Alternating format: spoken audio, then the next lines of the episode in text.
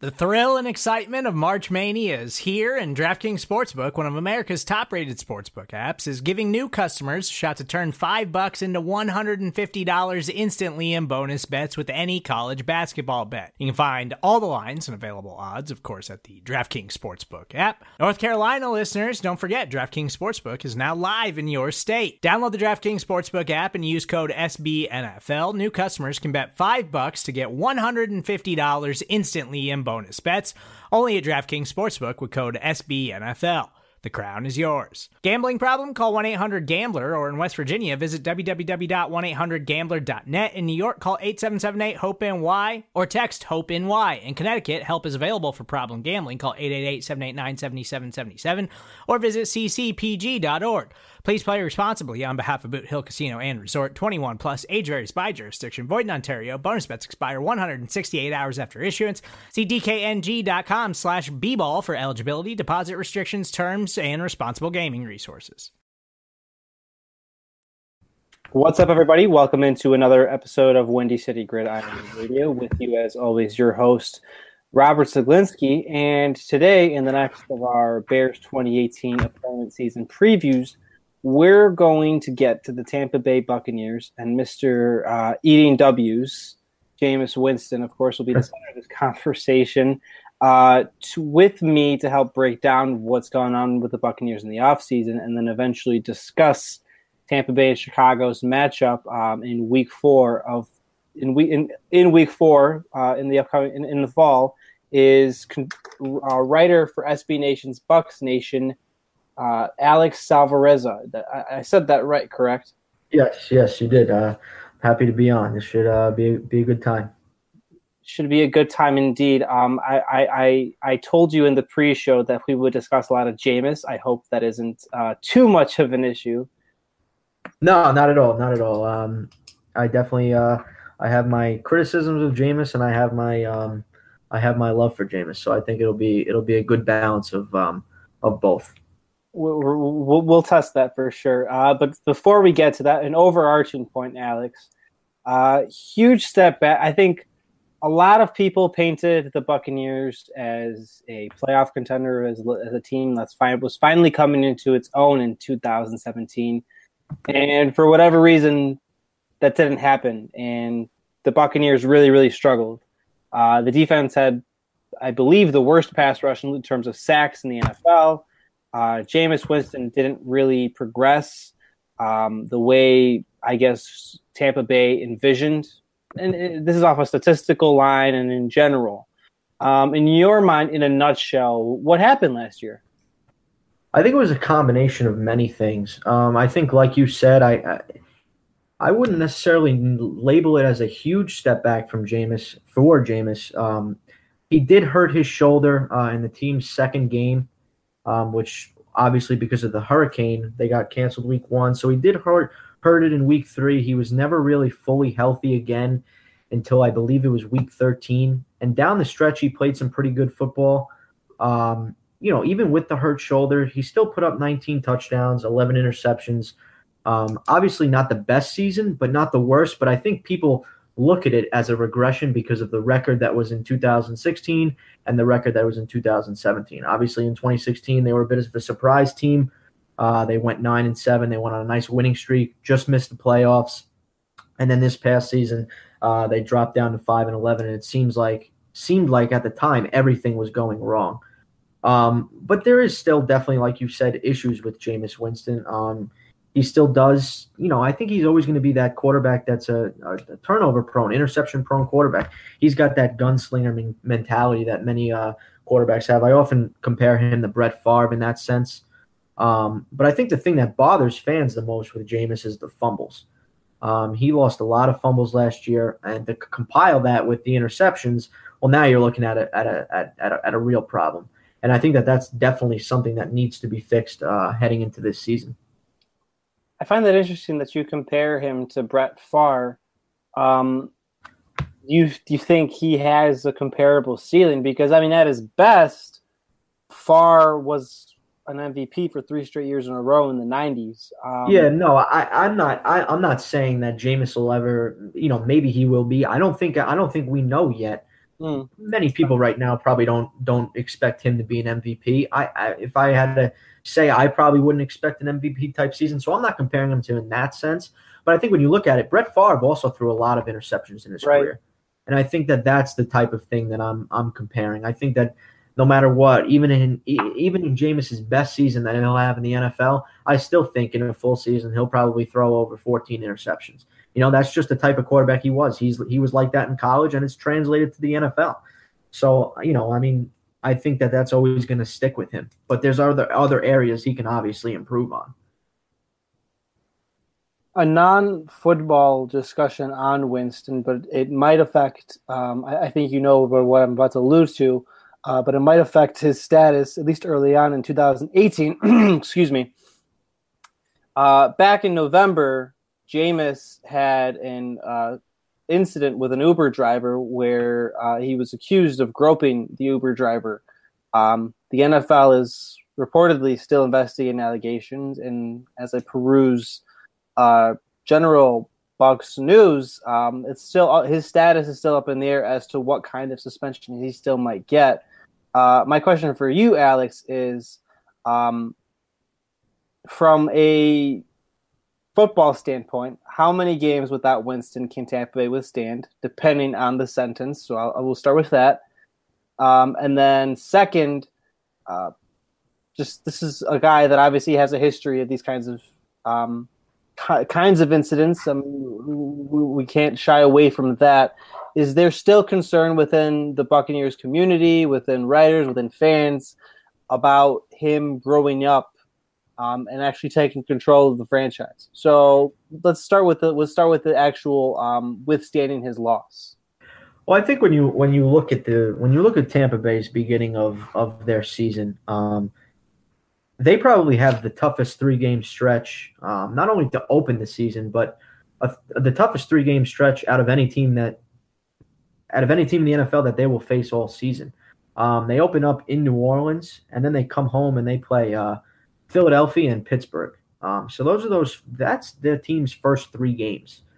Um, so to not have Winston in in in all three of those would be absolutely detrimental to that team, and it and it could start out as an 0 3 season, and before you know it, it's not even the end of September, and you you know you're looking at an uphill climb. So to answer that question directly, I think the team can maybe withstand two games, but definitely not any more than that.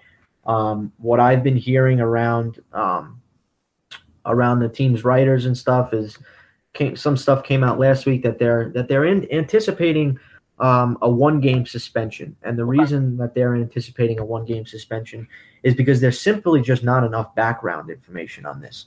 There's simply just not enough, you know, not enough to to to put a case together and truly go and suspend him for six games. Um, you know, there's there's been, like I said, talks of a one game suspension. Um, and I think you know they open up in New Orleans. Will they win that game with Winston? I don't know. They haven't won. New, they haven't won in New Orleans in like four or five years. Um, they seem to never win in that place. So you know that's that's that was a tough game out, of the bat. So if, if they, I think if if Bucs fans, if you were to look at it, um, and I and if you were to tell me, well, Winston's going to be suspended for one game, he's going to miss the one in New Orleans. I think that I'd be okay with that, knowing that that's a tough game either way. Um, and your second question, yeah, the um, maturity. Um, that's what I was going to say. So, yeah, I mean, I don't, I'm not as in tune with the media and seeing how Winston is every day, but I, like I said, he's had a lot of, he's had a lot of incidents, especially since in college, and, and you know, he's, um, he's still coming into his own. It's going to be his fourth season. Is there concern about him like actually growing up and becoming that the leader that a quarterback is expected to be? Like, just as a refresher. I, I think that I think that there's there's definitely a little bit of concern. Um, you don't want these incidents to continue to pop up. Um, you know, we saw that incident on the field last year with uh, you know when they were in New Orleans, and you know he he poked Marshon Lattimore, and it, it, caused Mike Evans to you know come like a bulldozer truck and bulldoze him over. Um, you know, but I, I, definitely think that there's some some maturity concerns. Um, you know, he is he is only believe 23, might be 24. I, I don't know why I can't remember that right now. So he is still a young kid, but you know, I mean, he does a lot of things in the community, and the media doesn't seem to cover many of it, many of the uh, of the things he does. You know, so he is very positive in the community down down there, and um, you know, I, I think that obviously, you know, you're going to hear the negative stories. You're not always going to hear the positive stories. But I do think that, you know, especially among some fans, some fans don't have concerns. Other fans do have concerns. So I guess we'll have to we'll have to see. But you know, from my perspective, um, I don't have a concern. I think that, um, you know, I don't know what to say about that incident. Like I said, there really hasn't been any information since you know that came out. I know Ronald Darby uh, came in his defense and said that he was sitting in the in the back seat instead of the passenger seat. So you know who knows? It's it's his word against her word. You know, back and forth like that. Um, but personally, I don't have any concerns. But you know, to directly answer your question, there are fans and there is media down there that do have concerns about it. Uh, to top off this Winston discussion. So he's going to be entering his fourth season. Um, I do believe his fifth year option was picked up, correct? Yes, it was picked up. I think I believe it's uh, twenty point one million. So. Okay. So with that, soon there will be extension talks. Yep. Um, would you? I, I'm assuming you would give into him. You would give one to him. Eh, um, but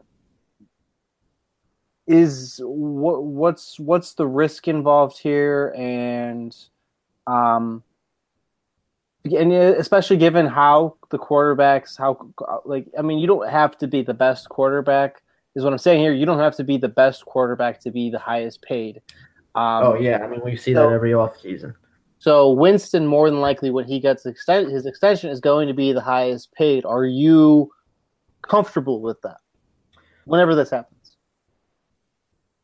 right now, if he was to be the highest, if they were to sign him to an extension right now and make him the highest paid quarterback, no, I would not be comfortable with that.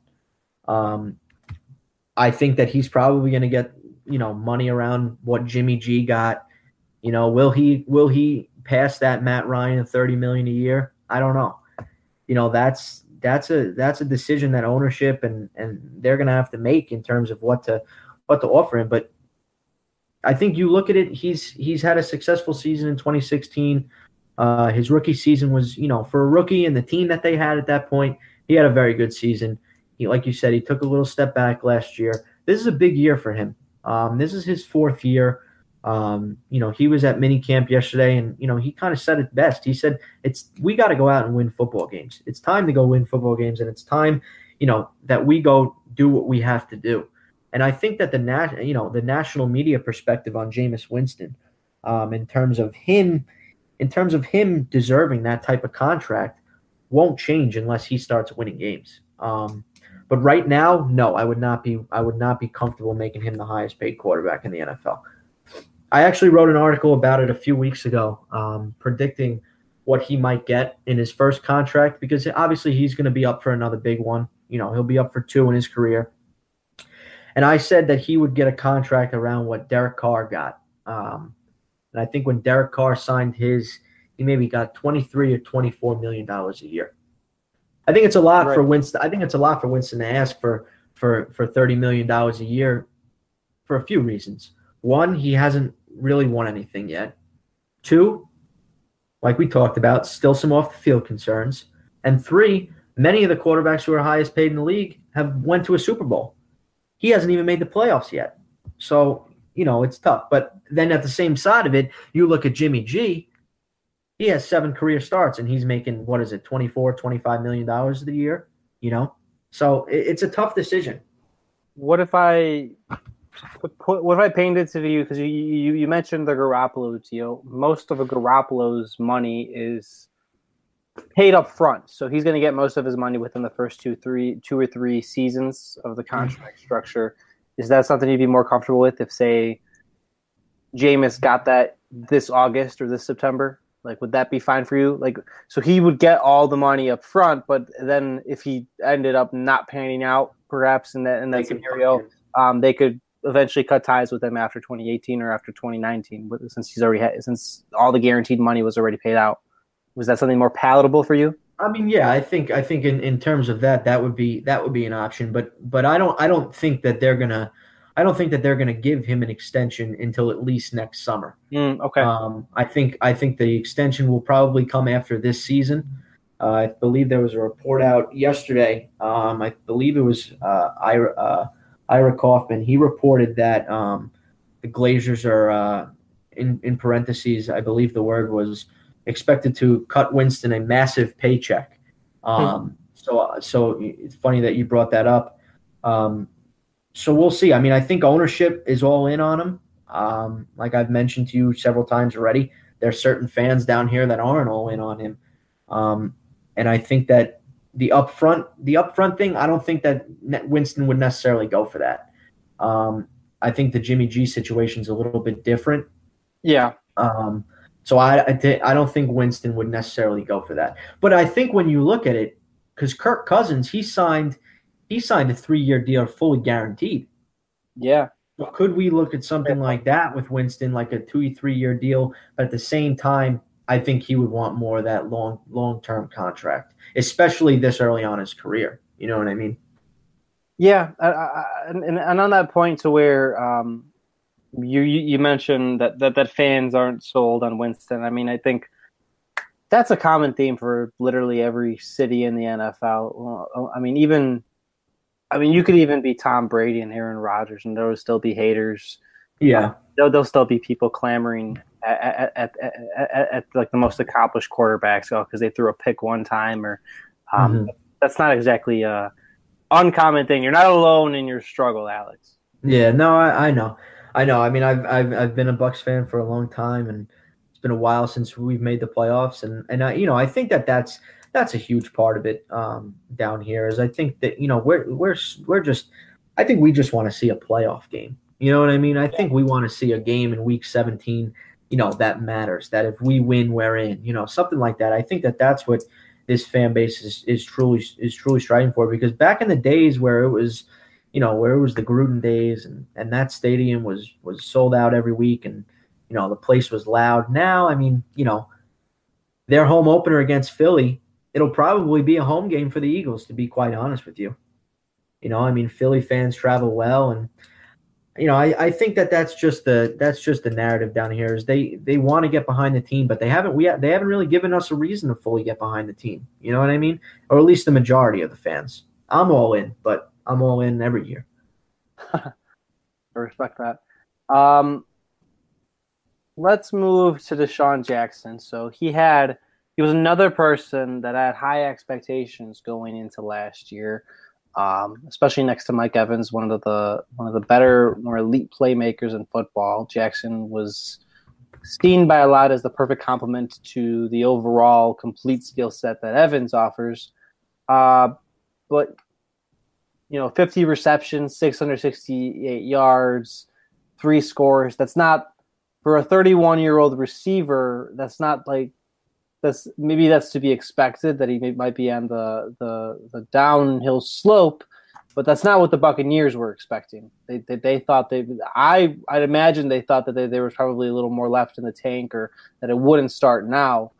Um, so my question to you is would you still look for a move to potentially trade Jackson? Um, would you perhaps try to phase him out of the offense? Um, would you put try to implement him more and get him more involved and try to unlock whatever he has left? Um, what's your move here with him? Because this was a high profile free agent move last year and it didn't work out well, Alex. Yeah, with, well, with DeSean Jackson, there was there was a few elements last season. Um, you know, obviously, I, I suspect that you know you probably didn't watch a lot of Buccaneers games. Yeah. Um, you know, but the the coaching the coaching staff didn't put Jackson in the greatest position to succeed. Um, and when they did put him in a position to succeed, which obviously he has been, you know, one of the best deep threats in the NFL the past few years, and he still is. Absolutely. He still is. He still is. When he was open a lot last year on deep balls, and deep balls is one of the things um, that Winston struggled at last season. Um, he missed Jackson maybe five or six times on deep balls, and it wasn't like that. You know, they just they they it, they didn't miss by a bunch. They missed by a little bit, but the chemistry between the two wasn't fully there. It just wasn't fully developed yet. Um, and I know that both of them, Winston and Jackson, have been working hard this offseason to, to try and fix that. Um, I do not think that the Buccaneers will move on from him. Um, I know that there's been in the last week, there's been should the Bucs look to trade Jackson? Should they look to do this? I don't know what you could get for him. I mean, what you know, what what's a realistic thing that you can get for him? Maybe a fifth round pick, sixth round pick. I don't know. I'd rather have DeSean Jackson this year than a you know than a fifth round pick next year. Yeah, fifth, um, fifth or sixth rounders. They, I mean, that's they're such a crapshoot. The whole draft is a crapshoot, but yeah. Um, but this year, uh, they're uh, with the emergence of uh, their second uh, year receiver, Chris Godwin. Um, they are moving DeSean Jackson into the slot which I think um, a lot of fans uh, have been have been clamoring for. Uh, you know, since the end of last season, and I think the coaching staff is making the right decision by that. DeSean Jackson, like we said, is still one of the fastest receivers in the NFL. Um, you know, you look at the type of routes that the Eagles run. They a lot of they run a lot of those slot wheel routes. You know, little pick plays where they get their guys open. I don't know if there's a guy in the league that can maybe run a wheel route as good as DeSean Jackson can. Um, you know, I know through the first two days of, of minicamp, which, you know, you don't read too much into it, but I know that they've been very successful with that play. I know that they've been very successful with Jackson just running simple drag routes across the middle, you know, because just simply because of his speed. There's not many guys that can keep up with him like that. So I think that the Buccaneers will definitely give him another shot this year. They'll have a different game plan for him. Um, but yeah, last season was definitely a down year, um, without a doubt. But you know, we'll we'll we'll see what this year holds, but they definitely do have a different game plan for uh, for Jackson um, coming up. He'll no longer be on the outside; he'll be on the inside, and I think that'll open up a lot more opportunities for him. We're going to get to the defense once free agency and acquisitions come up, but one more offensive uh, point.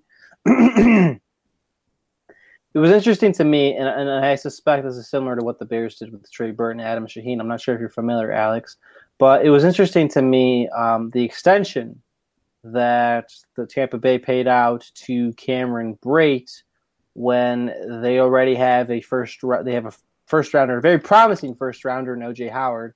Um, what is the plan and deployment there? Is, is the offense with Dirk Koetter and Winston going to have a lot of double tight sets where you want a long term commitment for these two guys to be together for a while and Howard and Brate? Yeah, I, I think that I think you just you just hit the nail on the head. Um, the Buccaneers they run a majority of their offensive sets out of two tight end personnel, um, and I think that that's ultimately why they signed Cameron Brate. Um, you know, he was an undrafted guy out of Harvard. You know, I, I don't know if you know the story or not, but he pretty much, you know, he was cut by the Bucs three or four separate separate times, um, and he's he's during the last few years here he's probably become, especially inside the red zone, Jameis Winston's favorite target. Um, and it's honestly not even up for debate. You mm-hmm. you look you look at you look at Evans inside the red zone. You say, oh, he's six five. You know, just throw it up to him. Jameis finds Brate every time down the seam. Um, you know, so I think those those two tight end sets, what they can do with those guys, you know, I mean, it's it's hard. You look at the Bucs offense, and it's it's hard to cover everyone. Um, and I think that you know the more more weapons, the better. Um, but yeah, I mean, I think some some fans were surprised by the extension, but but mostly down here, the feeling was that they were going to lock Cameron Brate up because they know how important he is, especially you know once the team gets into the red zone. But, but, but just just to add on that, they have they have extremely high hopes for OJ Howard. Um, As they, they, they yeah, they have extremely high hopes for him. Um, you know, and I think that both of those now for the next, you know, definitely for the next four years, um, because of the contracts, how they tie in. But, you know, past that, I think that those two will be together for a long, long time. Alex, the NFC South, it's, I mean, we're not gonna uh, mince words here. It's probably it's one of the most difficult divisions in the NFL. It might be the most difficult. Uh, the Saints are coming up a year where, if not for blown coverage, they might have been in the NFC Championship game, maybe even farther. Uh, the Panthers coming up an 11 win season, still have Cam Newton, one of the better quarterbacks in the league, and the Falcons as well. I mean, all three teams ahead of the Buccaneers all made the postseason, and all could be reasonably be seen as quality NFC contenders moving forward. I mean, it depends. Things change in the NFL all the time, quickly in a time, but we're just going off the most recent results.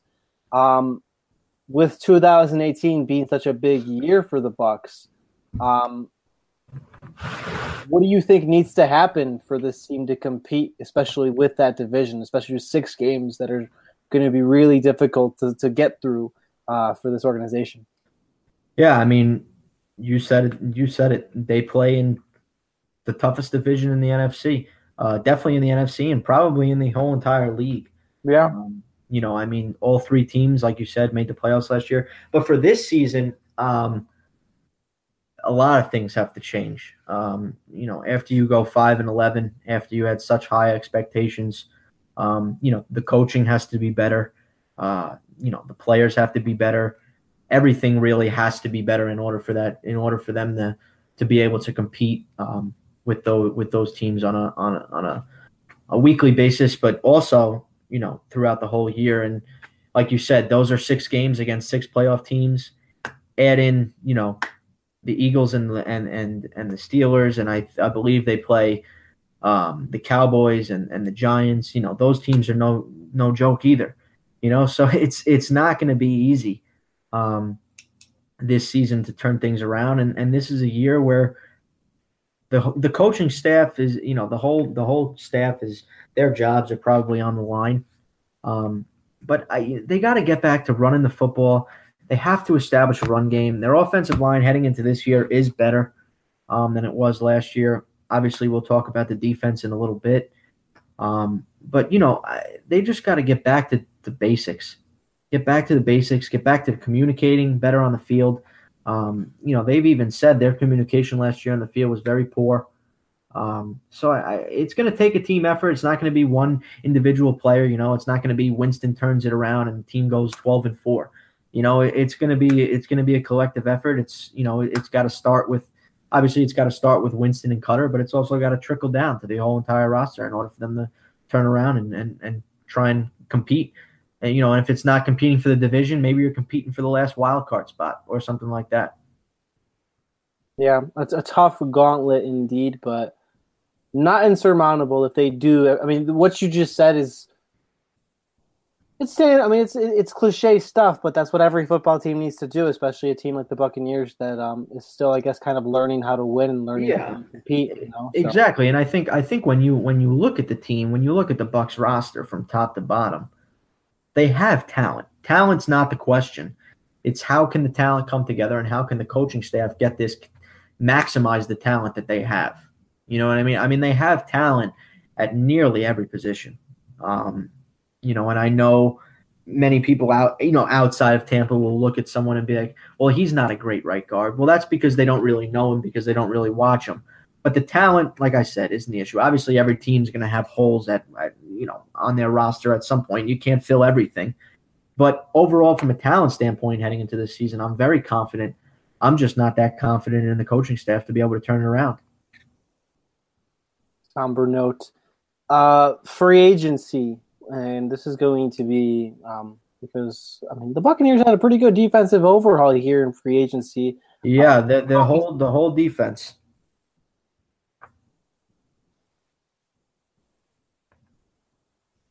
Oh, okay. Um, yeah, so the whole front line was essentially overhauled. You got Jason Pierre-Paul in a trade. You had Vinny Curry as defensive depth. You got Mitch Unrein as defensive line depth. Um, really getting Gerald McCoy, one of the premier interior defensive linemen in the NFL, some pass rush help, so he can't be double and triple teamed every every play, and then the Buccaneers pass rush disappears completely. Which, as I noted at the top of the show, uh, the Bucs had the least amount of sacks in the league by far last year. um, I mean, th- that's just the, that's just the truth of it. So this was a really big deal for them to get the depth and to get the quality starter like Pierre Paul. Um, Alex, talk to me about the impact of like of, of, of doing this and of of of, of, of uh, getting, I guess, completing complimentary football, doing all that. Um, it was an active free agency period. We're, we're counting trades in it.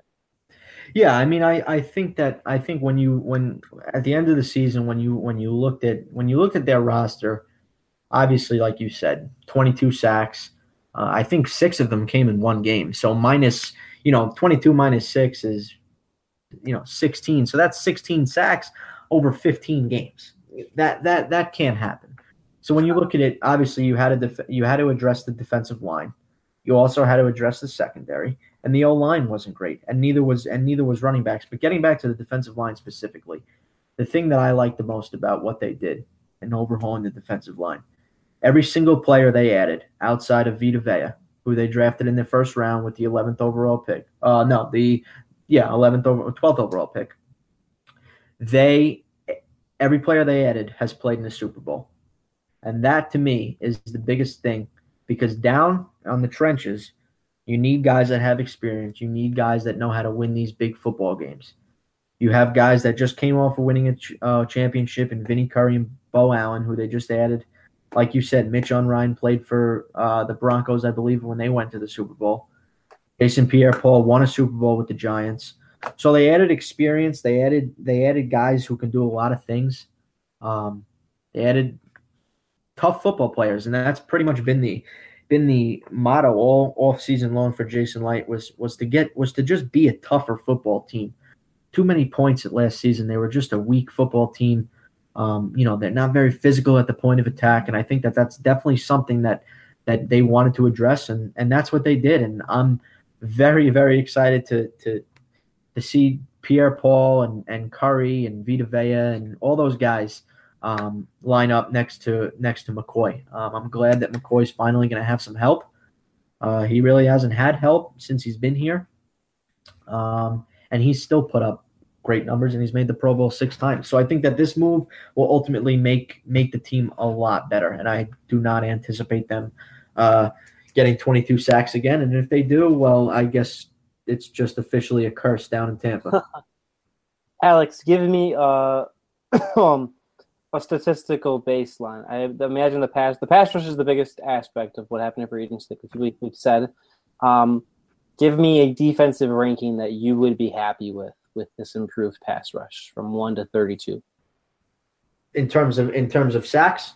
No, no, no, no, no. Like an overall defensive ranking. Oh, overall defensive ranking. Well, I believe I believe they were 32nd last year. Oh, they were actually 32nd. That okay. So what's what's an improvement that you would be uh, happy with at, over last place in 20, in 2018 with this improved pass rush?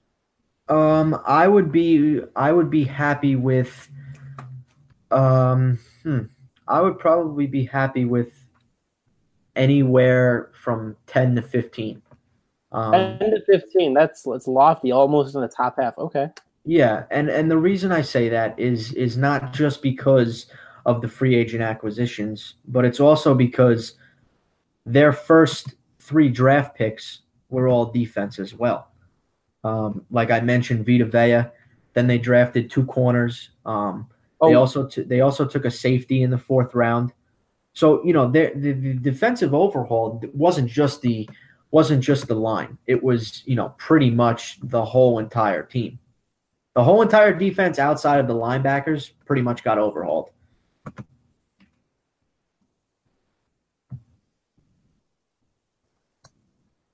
That's a nice segue. Um, that's a nice segue into the draft, actually. Um, you've mentioned Vea. Um, mentioned the corners, MJ Stewart, Carlton Davis, uh, Ronald Jones in the second round. Alex Cappa, a developmental tackle, potential starter, long term starter in the third round. Um, flyer, actually, I really love this pick in the sixth round. Jack Cichy. Yeah, the the, uh, the yeah the linebacker. I think that I think that that's actually a like you said it's a it's a it's a low risk high reward type of pick for that team because that kid if it wasn't for his you know knee injuries like people have said, probably would have been, you know, high third round pick, possibly low second round pick. So I think that that's that's a great depth signing, and if he can stay healthy, I think that'll prove a lot of dividends. But go on to, uh, I know you wanted to segue into into the next part. Oh no, I was I was just gonna say, um, who excites you the most from the class? So we you've discussed Vea a lot. Um, who excites you the most from the draft class? So you just we've discussed Vea, we've discussed the linebacker C um, out of everybody else, who's going to have the most impact in 2018 and who excites you the most? I think the person who will have the most impact in 2018 is uh, is Carlton Davis. Carlton um, Davis, okay. Yeah, I believe that what he brings, he is also that you know, that physical type corner, that get in your face. He's going to play press coverage. He's going to bump and run you the whole way. Um, so I think that, you know, their secondary was also horrible last season. It was just a bad combination. No pass rush, no cover corners. It's hard to win football games that way. Um, you know, he's that man to man guy. Um, I think that he's going to give those pass rushers, you know, just a second more to get home. Um, now he plays opposite of Brent Grimes. They're going to move Vernon Hargreaves into the slot, which I think he's better suited at. Um, and MJ Stewart's kind of be going to be this bring along guy, depth guy. You know, he'll, you know, he'll step in, he'll fill in. Um, but yeah, I think Carlton Davis will have the best impact in 2018. But for the future, for long term, I think Vita Vea is going to be the best player out of this draft class for that team. Yeah, a lot of a guy that's people occasionally mocked into the top ten, and um, he almost actually made it into there. So not a, not a shock. Yeah, yeah, not not not not a total shock that you'd say that. Yeah, no, I I, I love Vita Vea. I think that you know a lot of Bucs fans when I tell you a lot, I probably mean about ninety percent of them were uh, were extremely disappointed that the team did not select Derwin James. Um, you know, him being a Florida State guy, you know, and all that stuff. I think that they were extremely disappointed. I'm one that looks at it and says, put him next to McCoy, Pierre Paul, Curry. You got something there. And I think that, you know, those four are really going to come together and really going to, you know, improve this football team. We finally come to Bears and Buccaneers, Alex. And did you know that this is the fifth straight season where the two will meet? Yeah, that's what happens when uh, when we constantly finish last in the division. hey, that's I wasn't going to say that. You didn't have to say that. That's not. Yeah, that's true. That's totally true. uh, but yeah, for the fifth straight season, the Bears and Buccaneers are going to meet. Um, in and I'm looking at the history now. The Buccaneers have won the last two in blowout fashion. Uh, the Bears actually won, the, the, believe, the two previous. Uh, but this time around, the Bucs visit Chicago. Uh, Alex, so we're gonna. What is we're gonna just to focus on this from two points. What is one area the Bears, in your mind, should be concerned about with the Buccaneers? An area where the Bucs can exploit the Bears in, in this matchup. Well, I, I think that they can exploit them, you know, with with the weapons that they have on offense. Mm-hmm. Um, and that's not that's not a knock against the Bears. I think that the Buccaneers can exploit many teams um, uh, with their offensive weapons. Um, I think when you look at it, you got Evans. I know you guys re-signed uh, Fuller, but is he really is he really tall enough to match up against Evans? You know, I don't know. Not many Evans corners are. Not many. Yeah, exactly. Evans has had decent success against Chicago um, the last few years, but you know, you just like I said, you look down, you got Evans, Jackson, Godwin, Humphries, Ronald Jones now, Brate Howard. I mean, it's tough. It's tough for any team to match up against, and I think that when the Buccaneers win football games, all those guys are involved. All those guys get it going. Um, and I, it's early enough in the season this this year, I believe. I believe the game's week five, if I'm not mistaken. Yeah. No, no, it is. It's week four, so it's week four. Okay, yeah, so it's early enough in the season. So the weather, so the Chicago, weather, yep. Yeah, the weather, the weather shouldn't be too much of a factor. Um, but yeah, I, I definitely think that they can exploit them uh, through through the air, um, and and that's that's that's my uh, that's my um, we'll call it my uh, expert prediction, I guess. um, what is one area? So for all of the improvements the Bucs have made, and for all the talent they have at each position, what is one area that still concerns you where the Bears can specifically attack and perhaps find a weakness to win the game? Well, I, I, I think as much as I said, I'm confident in Carlton Davis will have the biggest impact. I think you also have to look at it at the other side. He's still going to be a rookie. Right. You got Brent Grimes, who's probably playing his last season in the NFL. He signed a one year deal. I think he's 35. Um, you know, you got Vernon Hargreaves, who, who he was their 11th overall pick back in 2015. And people don't really talk about him being the draft bust because Roberto Aguayo was selected in the second round, and everyone turns to that pick and says, "Oh well, he he's off the team. That was the biggest draft draft bust ever. But Vernon Hargreaves hasn't hasn't formed into into that guy that they hoped, and that's yet. Obviously, he's still young, going into his third year. So the secondary still concerns me a little bit. Safeties, safeties are okay. Our safeties are all right, nothing special. So I think, you know, that concerns me. And I think when you look at it, you guys, you guys added Allen Robinson, you know, Trey Burton, uh, Taylor Gabriel, Anthony Miller. So you guys, um, Jordan Howard, Tarik Cohen. So you guys have weapons as well. Um, so I think I think we'll, we'll see a little bit of maybe a, maybe a different game than we've seen from the Bears in the past. Um, I think maybe they maybe they're looking to uh, open the playbook a bit more and have and have Trubisky go out there and, and throw to all his all his new toys.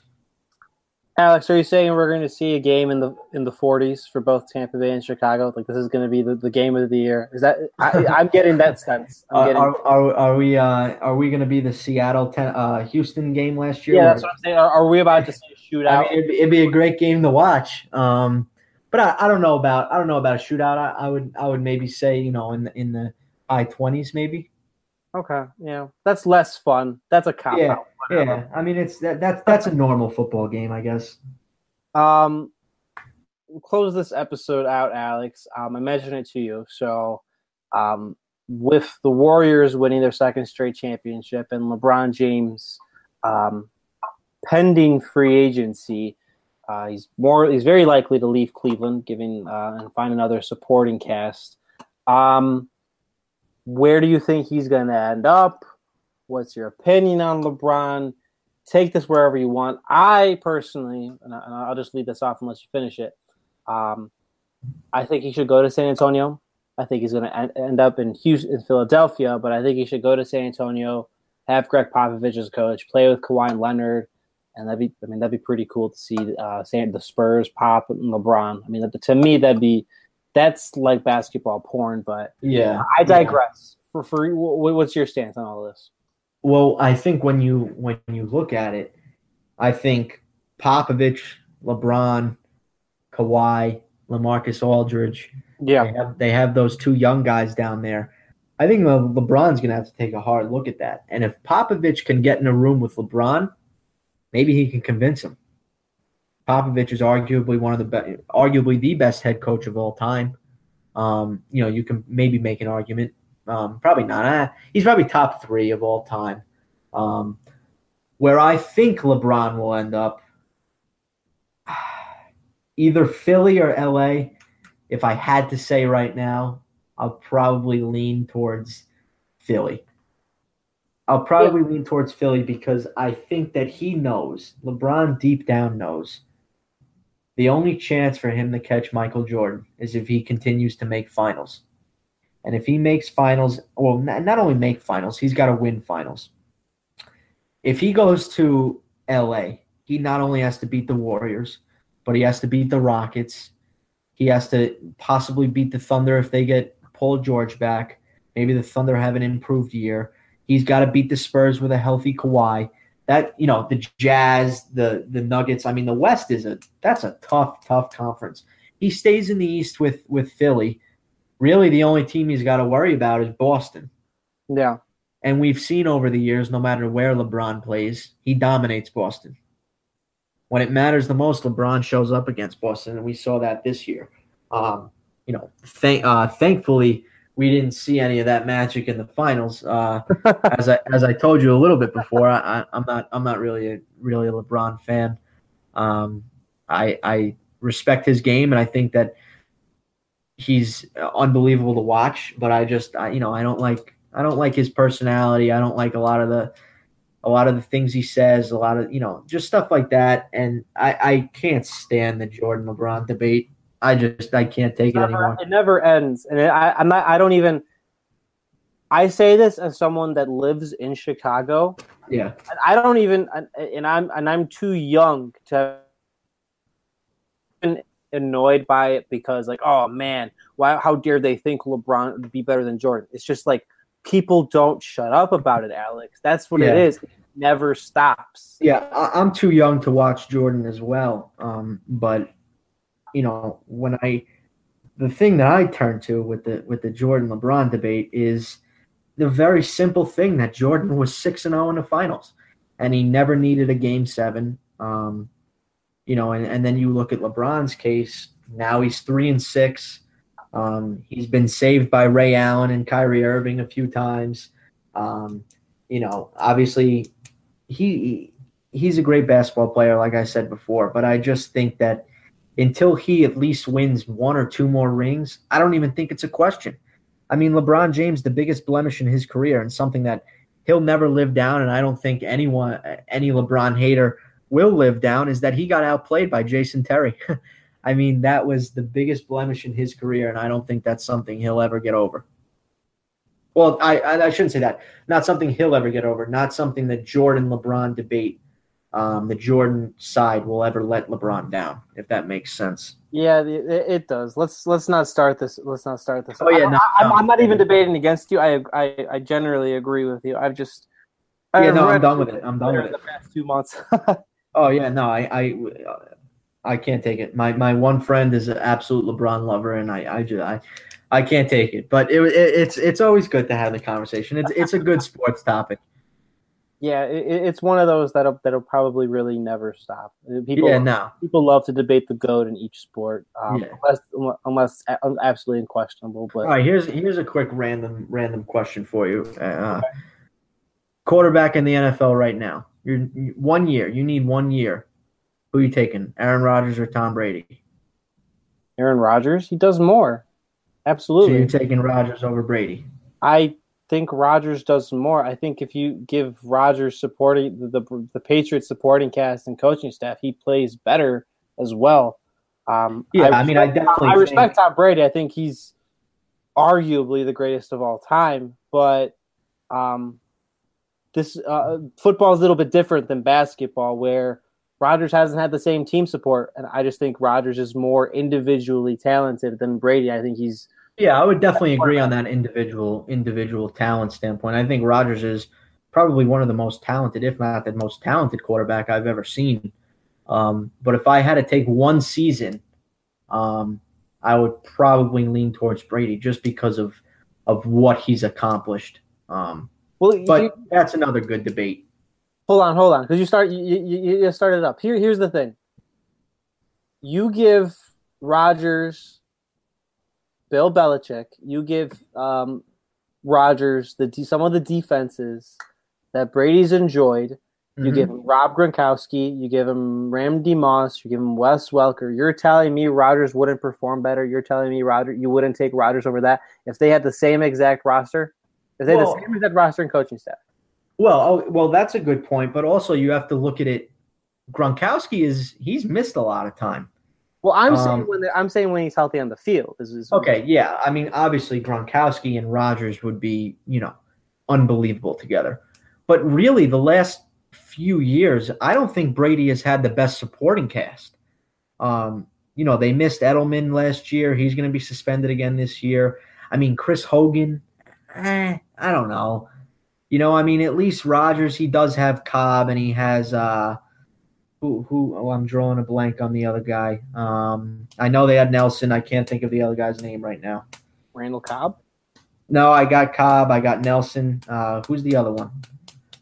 Oh man, this is gonna Davante bug me. Yeah, Davante Adams. Okay. I think Davante Adams is a really, really underrated receiver in this league. So I think when you look at it, it it's a it's a good debate. Obviously, you put you put Belichick and Rodgers together. Ah, I mean the dream the dream scenario in that case is is Rodgers, Belichick, and like Gronkowski, Adams, and and Nelson, and they're all in their primes. You know what I mean? I mean Put- that's put, put them in the AFC though, not the NFC. oh yeah, please. I can't stand the uh, I can't stand the NFC. oh. oh, excuse me. Whoops. Oh. Um, yeah, we could have these conversations forever, Alex. But on that note, I appreciate you coming on. Um, you can you can follow Alex on Twitter at Salvarezas underscore Alex. S A uh, that's at S A L V A R E Z Z A underscore Alex. Uh, find his work at Bucs Nation, SB Nation's Bucs Nation. Does great work there. Um, and like I said, I I really appreciate you taking the time, buddy, to, to break all this down and and to debate the goats with me. Yeah, man, no, no, no problem. I mean, I know, uh, I don't know how you work it in the uh, in the um, regular season, but be happy to, uh, you know, the week of the Bucs Bears game. If it, you know, I'd be happy to jump on and do a little bit of a preview or something like that, depending on how the first four weeks go and everything. Or, yeah, we'll definitely have more information. We won't, we won't, we'll have more football information as opposed to yeah, for sure. So I I definitely be uh, be around in that. We'll stay in touch. He is Alex Salvarezza, as I mentioned, at Salvarezza underscore Alex on Twitter. Follow us on Twitter at WCU Gridiron and follow me on Twitter at Robert Zeglinski. Uh, we're going to keep this series going through the summer, uh, breaking it through. Um, but it's still a, a, lengthy way to go. Appreciate you guys listening in and, and staying with us. As always, stay classy.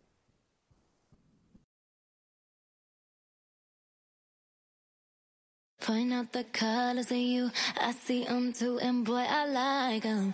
I like them, I like them. We way too fly to partake in all this hate. We out here vibing, we vibing, we vibing. Alexa, play Ariana Grande. Okay.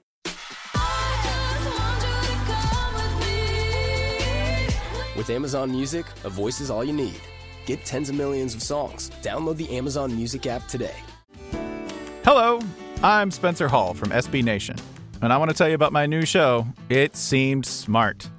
It Seems Smart is a show about people doing things that, for some reason or another, seem smart at the time. Those things might include doing a little cocaine and driving a bike up a mountain. Or, I don't know, maybe racing 100 miles per hour across the country in the middle of the night with no one's permission. Or even stealing a bat from an umpire's room in a Major League Baseball park. Check it out, and if you like it, tell a friend. I'm Spencer Hall. Don't do anything smart.